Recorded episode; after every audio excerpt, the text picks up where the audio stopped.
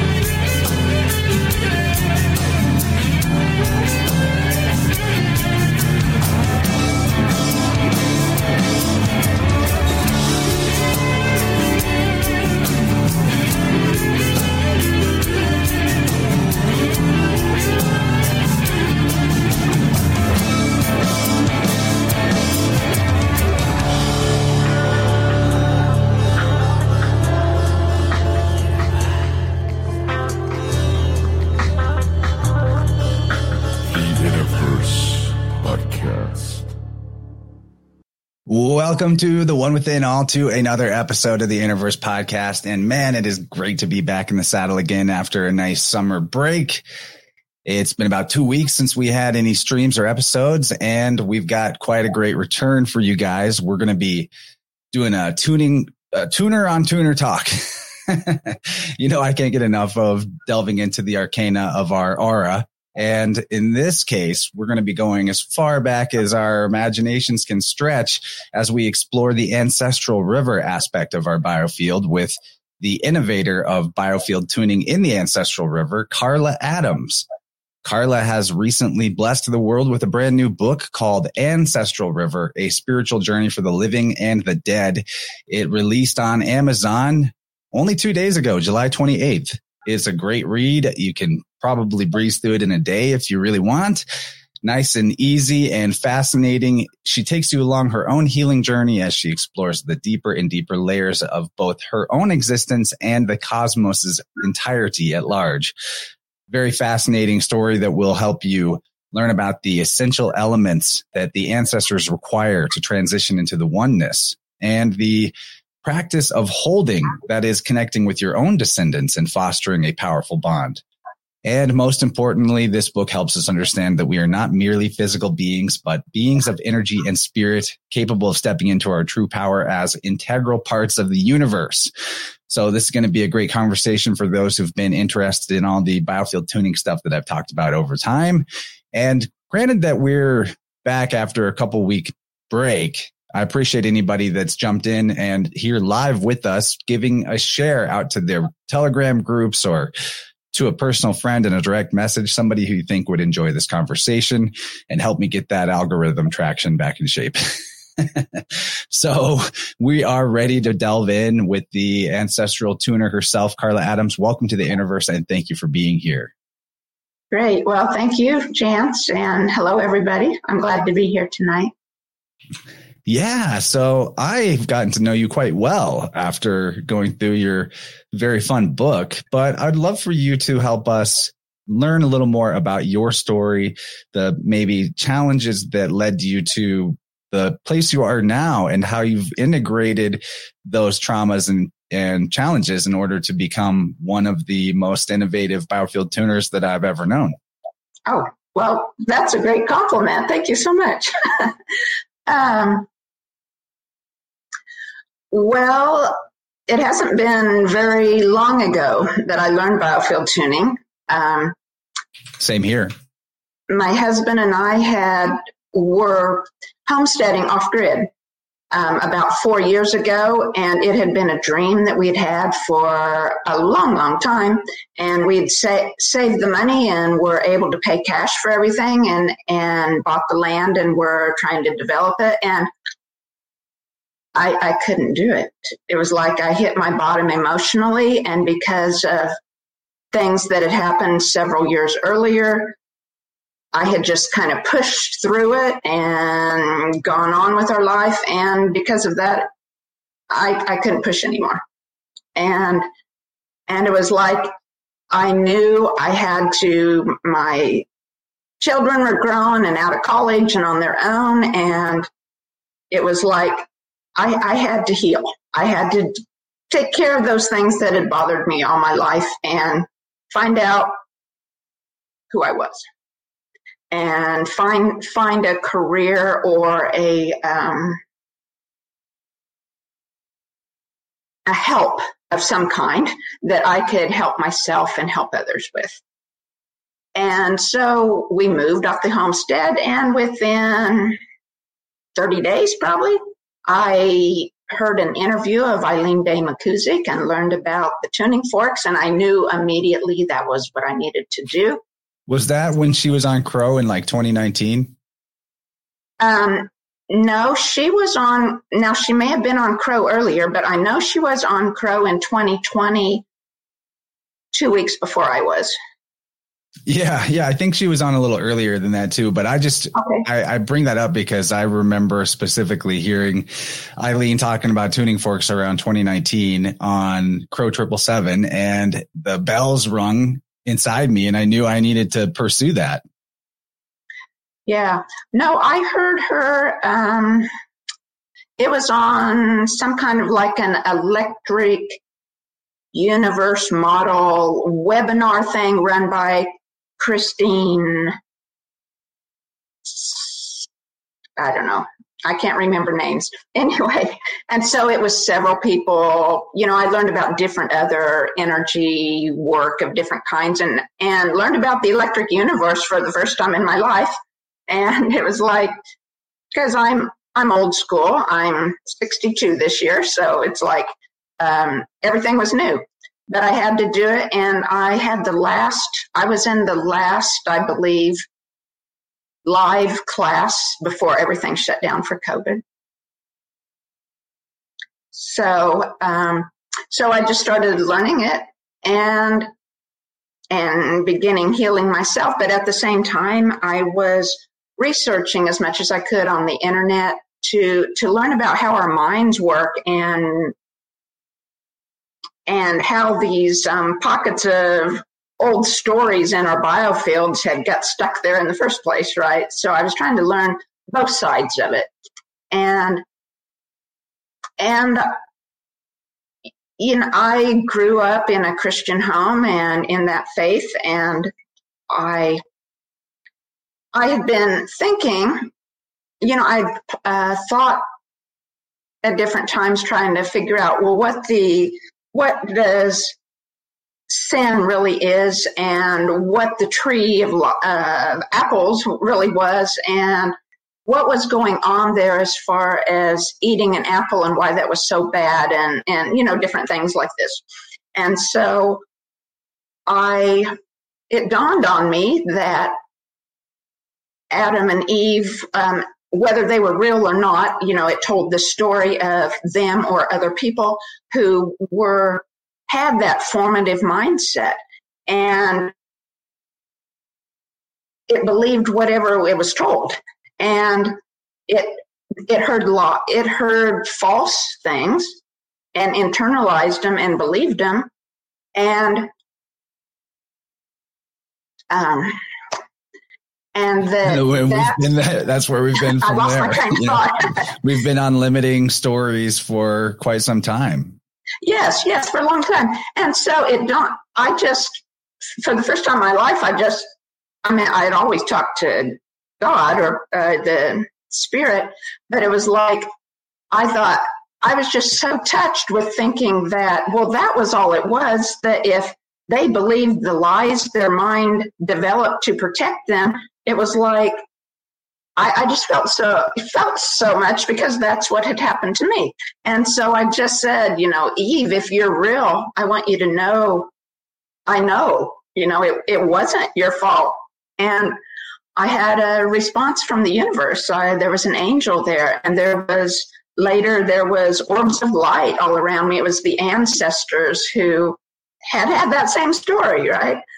And um, and so I then my next step was it was like, well, I tune myself and others, um, not just for the old stories, but also for um, the damage caused to our electric bodies because of electromagnetic currents that aren't helpful to us, right? That are surround us in the world. And so I thought, well, they're totally spirit and they're in that all the time. It's like they probably need it too, right? So I started tuning.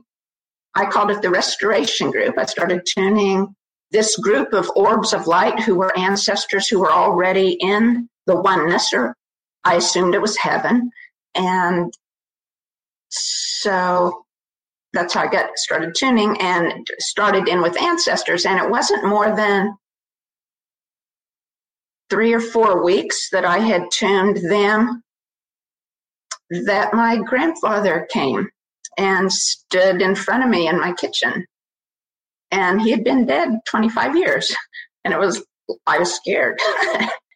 And if it wouldn't have been my grandfather, you know, I probably would have uh, just um, never had anything more to do with biofield tuning at all, because I never learned about it, right? And and so it's not taught. And so, um, anyway, Grandpa wanted help to get to the oneness. He said he needed my help, and so I learned how to help. And that led to system. I realized well, if all his stuff is in me, then all my ancestor stuff is in me and in everyone. And so I systematically, for myself, went through each ancestor back to uh, through the fourth generation because I had access to their names and things through information on both sides of my family.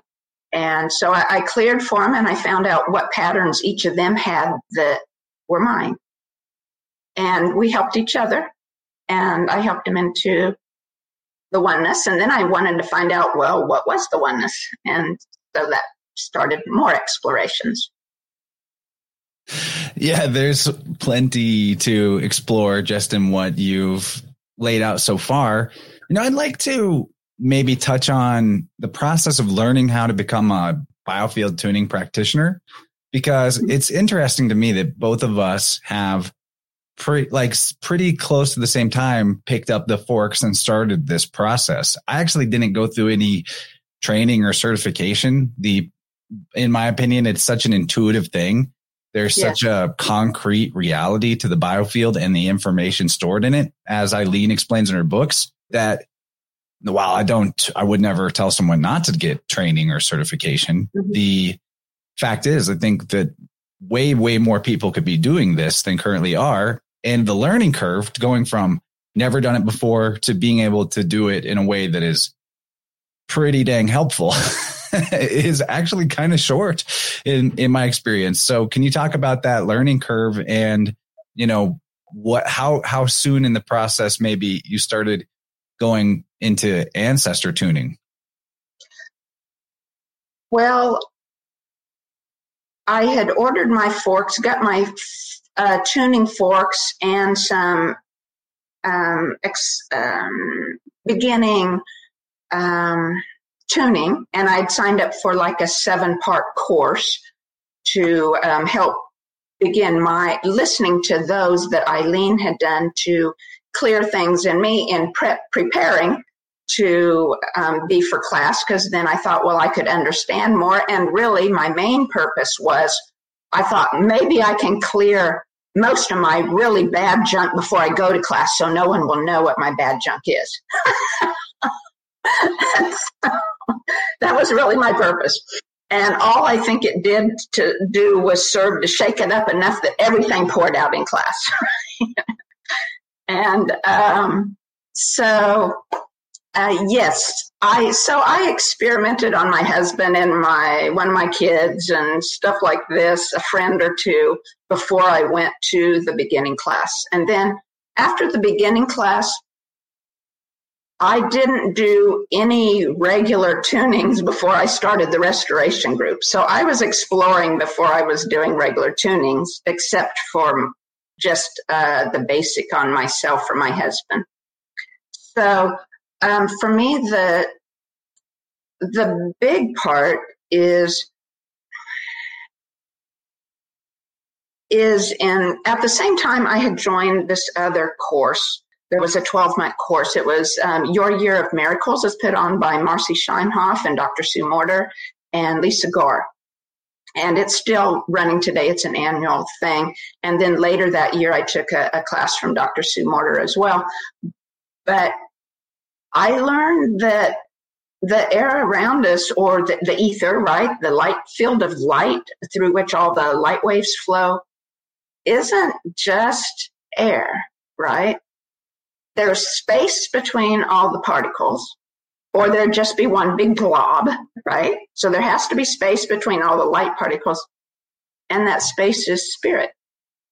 And when I tune into spirit, that's how I tune in. It's prayer, right? Basically, to me, it's communing with God or the universal spirit. As I say now, I don't like to use the word God now, but a lot of people do. And that's how, you know, they feel toward the same thing. So I, I use what terminology people can understand more.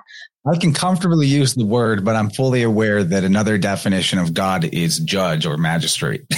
so like that's not the supreme being in my, you know, that's not how it, it's a title really. I like to say supreme yes. being because that's more like being as a verb. You know, it's the supreme being. It's the all existing as an unfolding, continuing, eternal, uh, it, thing thingness, not even thingness. It's uh, happeningness. yeah, ha- that, that's right. but um, I don't even really like to use the word cr- creator because we co-create, right? Or we are so much a part of it. But what um, I think I think of it not. I mean, yes, a supreme.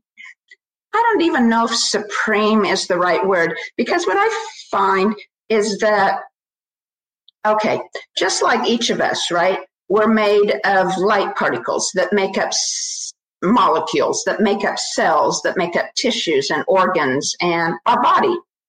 But we're more than a body because we're a sentient being, right? We're a spirit living in a body or with enough um, energy particles condensed enough we can see a body, right? And so I see God or the, the the spirit as the sum total of all the parts in the universe, but more than the sum total because it's the the personality, the being, the the the being, the awareness, the the um, non-hierarchical, loving, free choice, abundant mindset that that is love. That which gives animate life and life force to the all, the all being. Yes, yes the all being. Yeah, really. Yeah. Or sometimes I say the whole. um, but like I said, it's, it's only the whole if it's like I use the word universe to mean all the parts of the universe, where I use universal spirit, or I, in my personal life, I have a, a name you know, we chose a word. My husband and I chose a word to a, a name for this being, so we can re, feel relating more personably because we're so integral and intimate.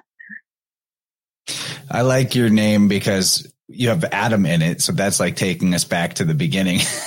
Yeah, and also the car and Carla is a word that etymologically relates to the heart, you know, or like uh, the hinge of a door is another idea. So oh, that's true. I didn't know that. Yeah. That's neat. Um, but that reminded me, I meant the heart, because I wanted to say, um, the name of my business is Ancestral River, and the name of the book is Ancestral River. But in biofield tuning, in the biofield anatomy that Eileen had created, um, there are or named, mapped out, I should say. The um, there are streams of energy right on both sides of our body that are called ancestral rivers. That was the name that was kind of they were dubbed with or um, given. To, and yes, I work in that stream, but um, probably more than in those, I work in the ancestral field, which is beyond our own biofield. Can but, we actually maybe even give a little more articulation to to that? I think it's a good idea. Sure, so I'm pretty sure. Just, oh, go ahead. Yeah. One more thing though that to me, when I use the word ancestral river, I'm not referring to those streams of river. I'm referring to that that open-hearted stream of love that connects us with past, present, and future. That the there is literally a stream of love connecting us to the past because nobody got here without that love. that's right. how it works. Yeah, yeah, yeah that's all, why too one of the older names of the savior in terms of like the the trinity concept of um, the more ancient mystery schools would have been eros as in like eros is the fa- the uh, son of the goddess and the god or the androgen being because eros is the type of love that causes you know reproduction and in a sense that's yeah. the savior because that spark that is generated of attraction between mom and dad you know if we didn't have that attractive spark or that eros then none of us would be here that's what saves humanity is what causes humanity to carry forward in the future but so you're talking about a bigger, bigger ancestral river than what is maybe within somebody's own approximately six foot bubble space of their own biofield. And I right. run into the, um, you know, the more basic version of the ancestral river pretty commonly, and it is useful to know where that's at in your field. It's about, I would say, correct me if you have a different opinion, but it's about one third of the distance of their total energy field away from the body maybe about two feet away? Well, I think like in the, the class, what I remember is like it's approximately 10 inches away from the edge of your body. But um, so much depends on our intention, right? And so, yeah. Um, I think I've i have always, my own version of the biofield anatomy in a way based on like what I decide is where in my space where I do tunings is also yes. how I get the cue and the communication of like what is there. So I guess maybe I've put my ancestral rivers in a different spot in a way, but it's a, it's kind of like a language. And once you have the language determined and decided, your body can give you the cues and your mind can give you the cues based on the working model you're using. And in that way, even the biofield anatomy as a concept, I consider it a language. And so it's in a way imaginary, the way that, you know, a tree is not actually called tree by, you know, in reality, it just is. It's an I am. Yeah. And the biofield anatomy is a similar thing. It's it's imaginary in a sense, but language is imaginary, yet we can convey truth to each other through it in an invaluable capacity. So yeah, yeah maybe I have a little bit of yeah. a funky ancestral river placement in my practice, but it works for me. Oh, no, I think what I do is, um, I mean, I think you're absolutely right. So much depends on our intention. And where I expect it to be is right off the side of my massage table.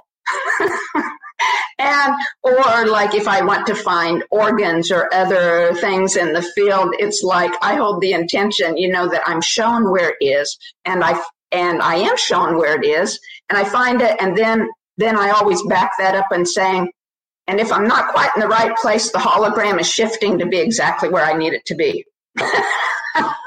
that sounds about right. Uh, yeah, it really is that way though. Like intention and and like the repetition of doing lots of tunings helps really solidify that intention. You know, I even associate yeah. certain fork frequencies with certain energy centers in the same way. Like, so I don't have to tell myself I'm working on this chakra center. I just pick up the fork that in my mind long ago I decided means I'm working on that energy center.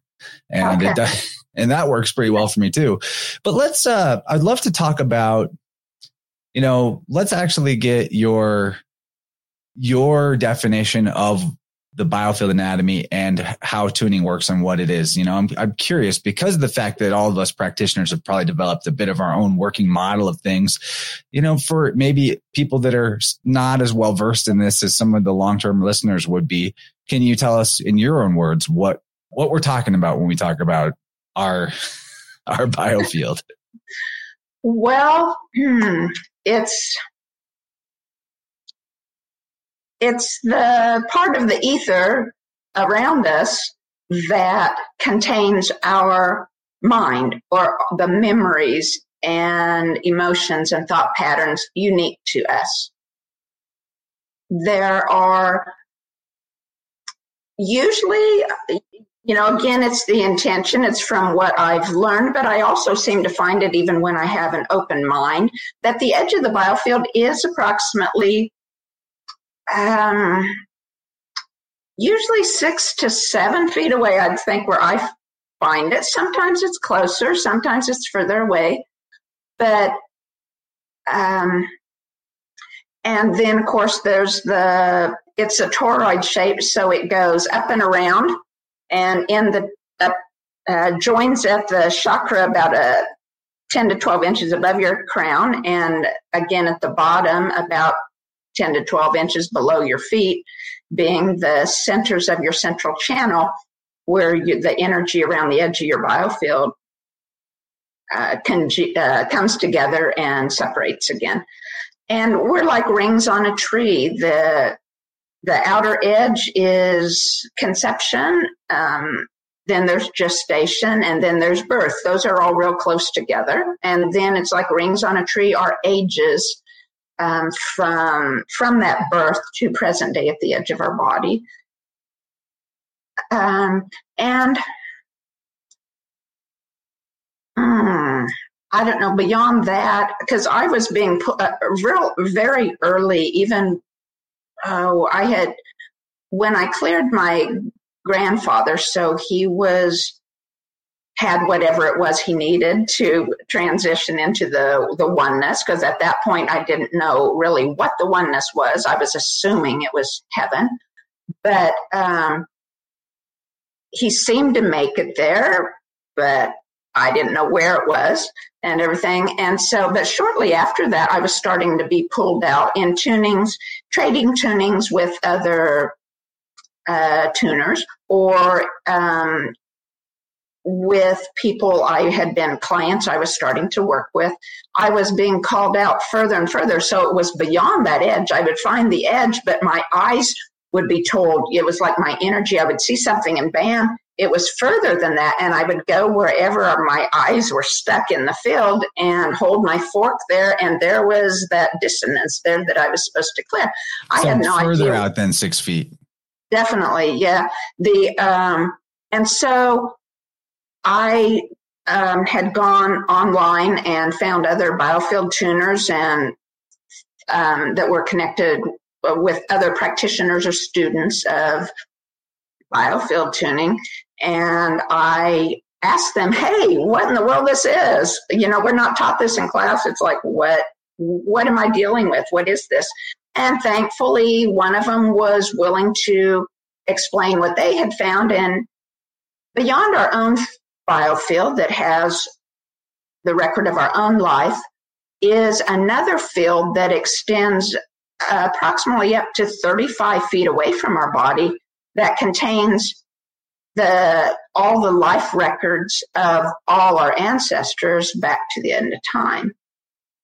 And I've so that's where I started working more and more often. Then I once I found out about that, then then I was consistently, and I still am today. Not every session. Some sessions I work on. You know, I listen to the spirit. I I have an angel that joins me usually. And it's like, or you could say it's maybe just the energy in the field, but it's like, okay, I know that energy presence is right here. And where am I working today? Bam. And I start there. And, um, so I have this, like for me, one of the ways that it works a little differently is while I listen for the dissonance in the sound too, because that's such an helpful like just an awareness tool. Like if you're focusing in on the sound and listening, you're not getting distracted by thinking about what you're going to have for lunch after the session. But right. I have, mm-hmm. for, for me, what started happening pretty early in my practice was that when I hit pockets of stagnant life force, I would feel a pressure differential shift in my ears and in my head. And my ears would even click or pop or like a click would happen inside of my skull somewhere. and eventually I realized like it was every time if I hit like, or what I was looking for, I should say, when I, I realized that I could expand that to like anything actually, whatever I'm, I ask the question, I'm looking for what I'm looking for. And I get this signal in my head and in my ears. That's a very, like, to me, it's a click. I literally hear a click or, and a pop in my head. Pretty handy to the point where I can even like lay, lay out tarot cards and point at the cards one at a time and there'll be one that clicks and then I then I use that card. Or you know, yeah. cheat at cheat at games. Right, not really right, right. not really cheat, but like what would be my luckiest choice right now? And uh and that even it even works for that. But my point in saying that is, you know, there's what you described as having your own guidance system that that came in and has been consistent for you that that shows you where to go and where to work. You know, I think people might hear us talk about that type of thing and be like, well, I don't have those abilities or I can't talk to an angel or what, whatever they're, however they're hearing it. But the, the real truth is if you just practice and you just try and you just listen and you pay attention and you ask for the guidance to come in the form that is right and best for you, you're going to develop your own version of this superpower of of awareness, whether it's a physical bodily sensation or you just get really in tune to the subtleties of what you're hearing with the fork. A lot of practitioners, that's the case for them. Or you have like an angel hanging out in the room with you, pointing you in the right direction. You know, I think anything's possible. I, uh, I once, I once experienced a seance, uh, inadvertently as, as a medium, uh, got selected to be the medium.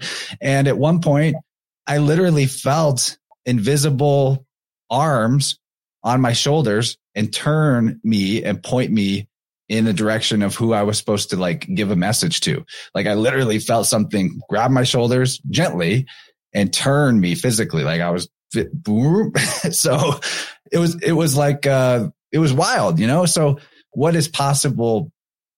You, you have no idea what's possible for you to be able to do until you start trying. So I, like the reason I have conversations like this with you, apart from it being fascinating and I want to learn from what you've learned is because I want everyone out there, even if you just get one tuning fork, pick up a fork, practice. We have this ability, you know, and they're the best tool I've ever found for training and honing that energetic sensitivity apart from maybe something like Qigong, which in conjunction, the two, you're going to be unstoppable. So yeah, I just wanted to make sure and give that uh, encouragement to everyone out there that you don't have to be, you don't have your superpower doesn't have to work the way mine or Carla's does, but you do have it. It's just going to be coming through in your way.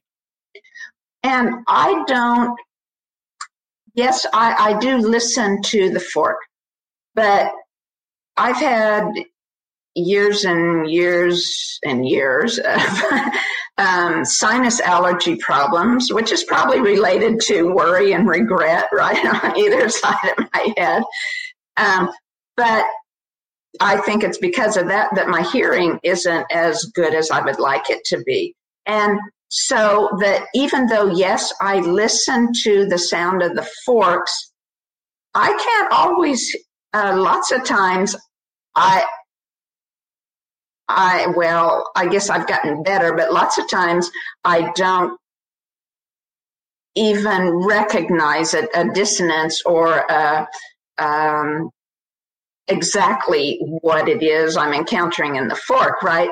I'm the same But- way. You just, you just know in a different I- way. Well, I'm a feeler, right? And so it's like my biofield feels it. And so all that energy that my fork is picking up runs through my body. And so, like, I feel that emotion, or I feel extreme dissonance, or I feel really angry, or, but then when it clears, it's, it's like my body come, becomes suddenly quiet. So I know, okay, it's time to move on. That's a good way to describe it too. I've occasionally had the occasionally I've had the emotion come through more viscerally, but I mostly just ask my body to stay neutral and my emotions to stay neutral. but it's however works for you. You know, if it's very effective for you to just sort of feel the feeling as the the translator of the other person's body, that's great. Now, let's uh you know, I want to talk about this idea of the hologram that you brought up and that you describe in your book. One thing I had intended to do for a long time and for some reason never got around to it was to do a self tuning using the exact same method I would do for a client remotely, putting myself on the table imaginarily, holographically. And uh, after reading your book and you talk about all the different tunings you did for yourself, I realized, mm-hmm. man, I am you know, is it like a fear of my own success or a fear of actually getting better on some of my own problems that has stopped me from doing it? I don't know. But today I did that exact thing. I, oh, good. I good. tuned my own hologram and it was fascinating because as I was, I did it exactly like I would do as if I was the client every step of the way. And like, as I was getting ready to begin, I felt all this, uh, like fear build up. Like, like there was something inside me that was like, no, don't, don't, uh, don't get yeah. rid of all of the, you know, stuff you're holding on to because we believe that keeping this, this and the energy off balance left or right is protecting us. That's what the mind believes. It's a protection method. Anyway, I did this self tuning on my own hologram. Can you talk about what that, you know, what that entails, maybe give some people pointers on how to practice on themselves in a more, you know, because that's one of the things about practicing on yourself people might not realize is, yeah, you can't reach six feet away to get to the edge of your own field, but you can put yourself on the table and, and act accordingly that way. Right. Yeah. I just um, hold the intention that it's me instead of a, a client or whatever. And I proceed in attuning the same way. Um, I really don't do anything different except um, and what's it I, like? You know, what's it like to self tune that way? Well, uh, to me, it's more emotional usually because you can't cl- as clearly separate. Say, like when I was talking before, like I could feel those emotions or those energies usually I feel them and the, then they go. You, you know, you go on to the next one, or sometimes you don't. You, just feel it, but without the passion of it, right? You just feel what it is, but without passion. But when it's your, when it's myself, then it's um, separating. It's not as easy to do, and so a lot of times I'll be tuning myself and you know tears will be streaming down my face um, for whatever part of my life I know I'm stuck in and crying and trying to send love to me at that stage or whatever to help it clear. Um, let's see. In mine today, I was quite amazed at some of the things that I'd never like put a tuning fork in, but thought that I just sort of dealt with in my own awareness of it and realizing no, there was a lot of things that you were holding on to still about this and that. And yeah. most significant for me was actually the birth story. And I was, um, I was really surprised at how much like hatred and rage I had at the very edge of my biofield, right at the birth point around things like circumcision, cutting the umbilical cord, yes. whatever other things that go on, shots and stuff in the hospital. And so, you know, so you maybe, felt it too. You found it there too. Yeah. It's very strong. I, I find I find circumcision a lot when I tune men. Yeah, definitely. It's that's what it is. Yeah. It's it's a huge in my opinion, it's it's one of the the worst um, misguidances or out direct lies, which however you want to, you think it is, to um, disservice done to the Western world, right? I know that I did some uh, good for myself today with it though, because usually if the topic even gets brought up in this context, I would actually feel a strong rage reaction. And this time it's come up and we're talking about it and I'm a lot more neutral. I mean, not that I approve at all, but it's still the worst thing ever, but it's not a, it's not the trigger that it right. has been in the past. So yeah, can we talk, talk to us about the birth story in general and how like what that Im- impacts upon the person? Well, I'm glad you asked because that's I suppose in general, I wrote, well, I wrote my book for two reasons, or well, more than two reasons. One of them was because I knew it was my inner calling, so to speak, of, of that was how I could most express my, my, myself in helping or being, uh, you know, for the highest good of all offering, right? That people could learn from, from my pain. But I also think, I also wanted people to know because it's taught, I've heard really very, very few people refer to the formative mind again. Uh, they, everyone says it begins at birth. Well, that's a that's a bunch of hooey, right? It begins at the moment of conception. Actually, it begins before that because we are, we become our own beings in the oneness before we join the being, the, the our our parents' energies to have a body, and so I experienced that um, very intensely several times through hypnosis, and um, so the formative mind begins much earlier, and the birth story is so so such a, plays an important part because at that time you're you're not reacting even at birth it's i mean it starts before at conception because you're the the fetus there the mind right is in the biofield which is in the mother's biofield and you're feeling everything the the mother feels and you're feeling her the vibration of her thoughts and emotions and what happened to me was I was internalizing them then, just like you do when you're young, and thinking, well, why doesn't I, my my parents loved me and, and always took care of me. I mean, I was wanted and loved, but that when they found out they were pregnant, they didn't want to be at that moment because uh, my brother, their first child, wasn't very old yet, just a few months old, and was really colicky. And so it was stressful taking care of the colicky baby, and they didn't want another colicky baby right away.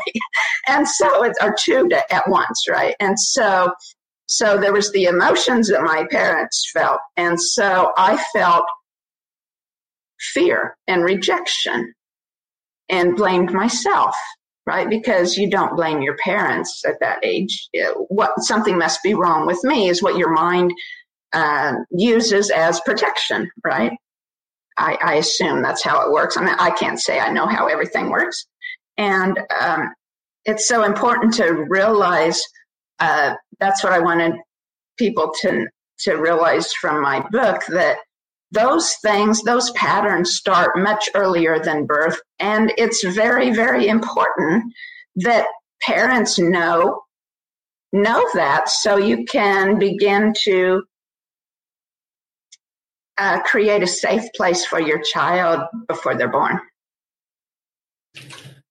And also maybe to help their, you know, them comprehend some of the personality conditioning their own children might have taken on from the conditions that they came out of earthwise. And yes, yeah. And it ends up being like kind of literal a lot of the time. So one thing to be, you know, reflect on if you know that your parents maybe had you really young, like an accidental pregnancy or teenage pregnancy. There's a lot of ways that might affect you, but to reflect on that, you know, maybe you have a tendency to be afraid of the future or afraid of not having enough or afraid of messing up. Things like that can often coincide with the energy in the environment of an unplanned, not ready feeling type of pregnancy. Whatever the, right. the parents were most strongly feeling anxiety wise about it will often transfer to the, the baby and they will carry that up until the point potentially that they realize, oh, that's not actually my, that's not my innate personality. that's I was conditioned to be that way. And I think yeah. that's the biggest key to heal, actually healing trauma is not just to see that the trauma was there or know what it felt like, but to notice the pattern of how it conditioned your behavior and personality and to get behind that wall that seemed like it was just who you were and realize it was a choice the whole time. Uh, you know, yes. I've, I've seen yes. all kinds of interesting yes. birth stories, like uh-huh. that, it, all the way back to conception. One that comes to mind is uh, a client who was like a test tube baby type of artificial insemination. And so there was no climactic, orgasmic fertilization experience, no love in it. You know, it's just the sterile swab or whatever they do. I don't know. And they had a personality trait that was coming through really strong in the tuning about expecting disappointment so that they would never be disappointed. And I mm-hmm. actually asked Eileen about this. I'm like, have you seen artificial conceptions before?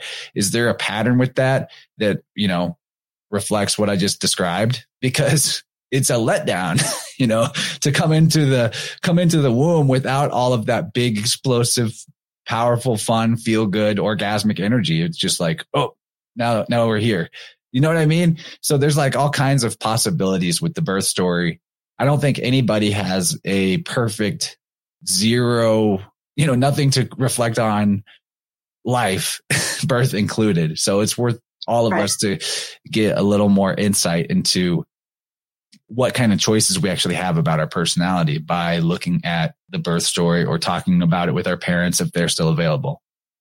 Right. Yeah.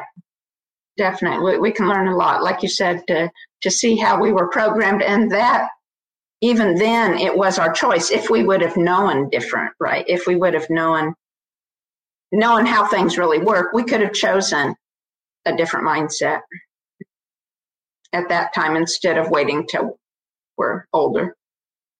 And so, uh, related to the ancestors conversation, because in a way, the realm itself is like our first ancestor.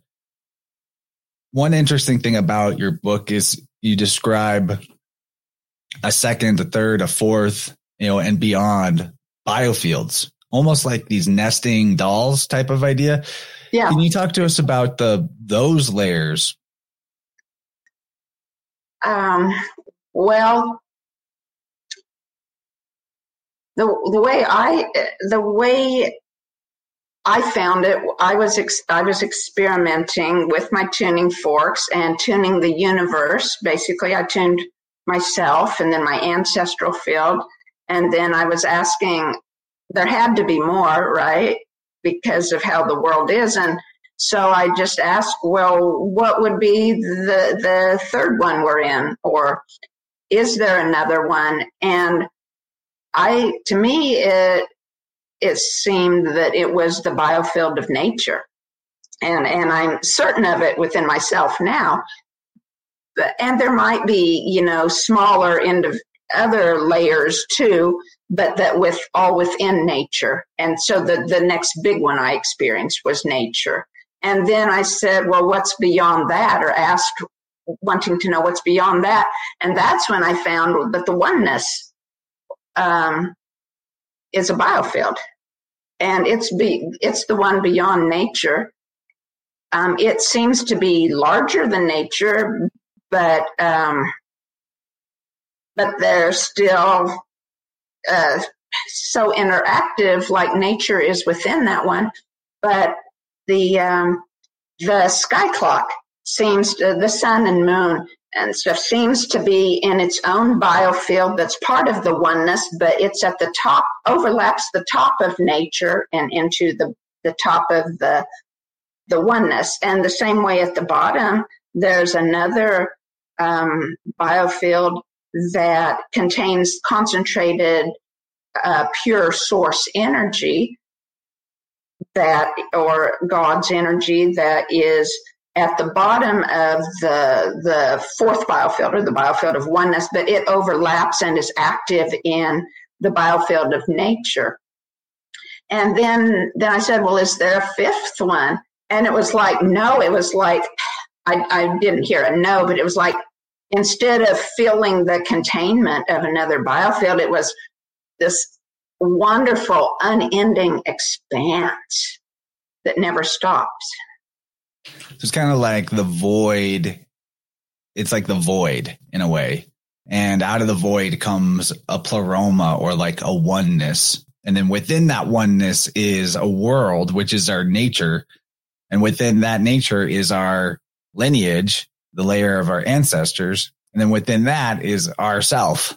And there's probably, you know, more ways to conceptualize it, but it sounds very similar to various like mystery school doctrines of emanation from across time and history that you know i think humans have been able to there's there's sort of a logic to it you know it, it, Mm-hmm. you could feel your way into this understanding or you could logic your way into this understanding or a combination of both but it seems to be you know i actually look at it like it's in a way i i kind of think that it's wombs all the way down. Like just different Yeah. layers of womb. And even like the transition out of a out of this body or death is just birth into another body in a way. So you know what does the child dream about while it's in the mother's womb? Uh, i think something a lot like this actually. And then that dream ends and then you're born and it goes on. I think that there's sort of like an infinite womb portal hopping from one one dream to the next you know that's kind of my take on what this is in a sense it could be could be something like that It could be. You know, I don't, I get asked, because I work with ancestors, um, but I get asked like about past lives or things like what you were talking about, you know, going from one life to the next life or whatever. And I have not experienced past lives. Um, and I know I have not had any, but, um, I'm not, that's, I'm not at all saying that they don't exist. Um, I have just not personally found evidence, but I do know from my own experiences uh, in the biofield work and um, hypnosis and meditation and stuff that um, um, the lives of our ancestors can be very, very real. Uh, I mean, that history is available to us. And we were actually, because we're light particles and in that stream of love that connects all the generations, right? We were there with them as they're with us now. And so, yeah, we were, we were there in their lives. And, um,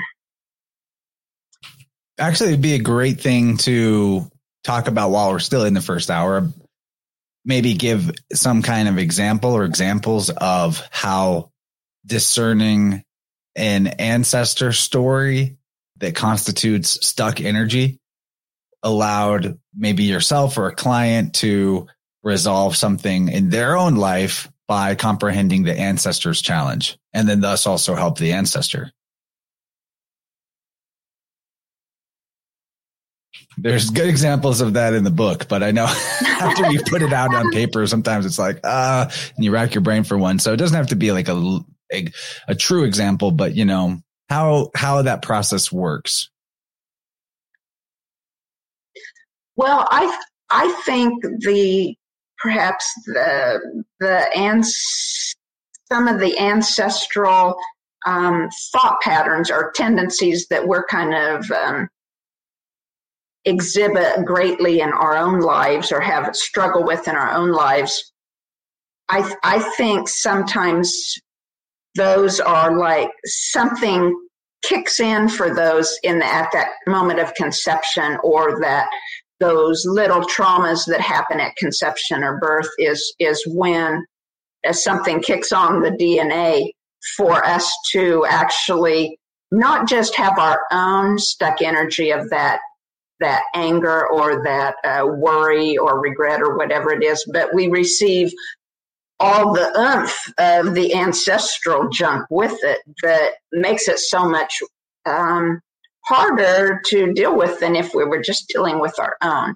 That's what I found in, in my own life.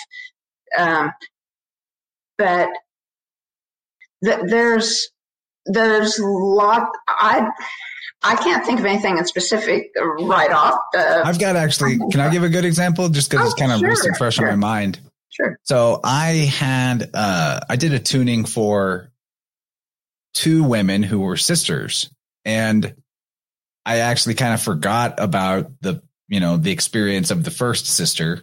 Uh, you know, you don't necessarily consciously remember every detail of every work with the client because right. you see more than one a week and then the weeks pass. But essentially, they both had a grandmother. They shared a grandmother or a great grandmother. I think it was just a regular grandmother who had had experience in the like reservation style boarding schools that natives were put in in Canada. And this grandmother experienced a lot of different traumas there, but in particular, difficult sexual trauma and like rape and things of that nature. And both of these women, the sisters, had a lot of sacral chakra, second chakra resentment energy that was like above and beyond what should be there for their own personal life experiences. And way earlier, it was there from the beginning as a pattern for both of them. And so to me, like it's anecdotal, of course, but in my, in my experience, that was one of the strongest examples for me to point at and say, there's definitely something to working with uh, ancestral uh, conditioning. And interestingly enough, in the second sister, the pattern was a lot, was like highly resolved already when we got to it. I think because of having addressed that ancestor with the first sister, you know, so then we were mostly just dealing with the second sister's own personal buildup of such things.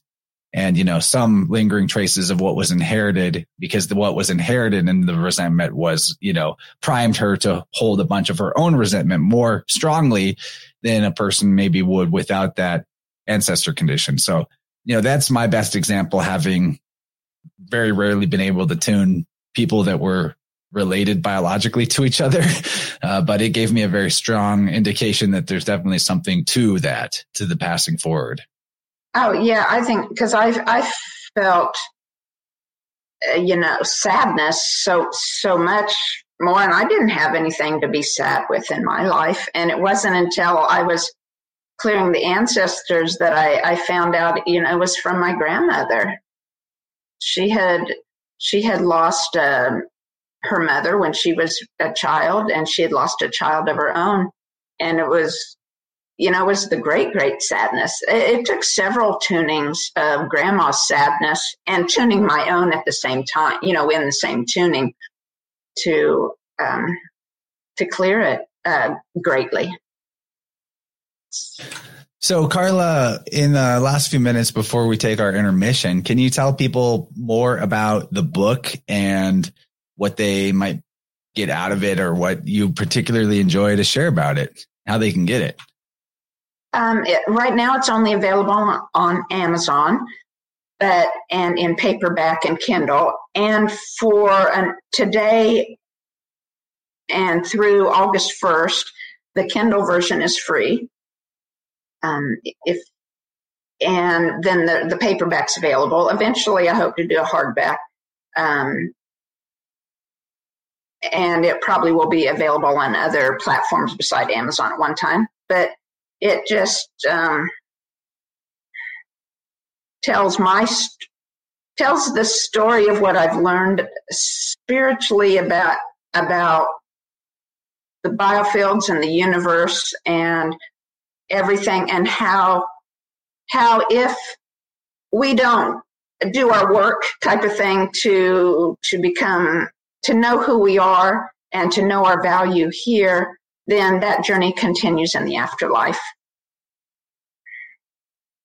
And how can people connect with you if they want to work with you directly? And what type of sessions do you offer? Is it kind of one process or is there a variety of offerings? Well, I, my website is ancestralriver.com. And with the release of the book, I'm I'm kind of taking a break from individual tunings for a little bit to um, to see maybe where to go next. What what I would like to do and what what I am in the process of working on is is um, kind of like a DIY ancestral um, clearing where with my help and through the recording, um, people can systematically clear their ancestors and um, so that's that's what I'm working on, and so I hope to have that available um, early this fall. Very cool. Yeah. And in the second half, we will go more into detail about, you know, what it's like for you to interact with these ancestors, your own personal experiences, maybe get further into the speculative realms and we'll have a great time. So thanks for being here, Carla. I want to give a shout out to some of the Rokfin people, Kylie and Braden, who left me some nice tips tonight. Appreciate that greatly. I will drop a link into the live chat for everyone who's listening to this live to join us on Rokfin for the second half. If they want to hop over there, we'll have a brief musical intermission, give you plenty of time to sign up if you need to. Other than that, you can catch the second part also on my Patreon eh, at patreon.com slash innerverse. Um, did you give them, did you give, uh, you're not doing sessions right now, right? But you know when you might start taking them on or how they can contact you if they do want to maybe get uh, on your radar for some time down the line? Um, there, you could use the contact box on my ancestralriver.com. It's fine. Um, good. All right. And everyone out there knows they can also get in touch with me for my variety of tuning. ever evolving and uh, always interesting. You know, really enjoy this work and I want more people to try it out. And if you're curious what it's like to receive a tuning before you get into learning more or teaching yourself to do it, there's never a wrong time to perfect your biological instrument with sound and, and awareness. So we will head over to the second half. Thanks everybody for being here tonight on YouTube and thanks everybody for listening in the future somewhere to the recording and, uh, catch you all on the other side or on the next episode. Much love, everybody.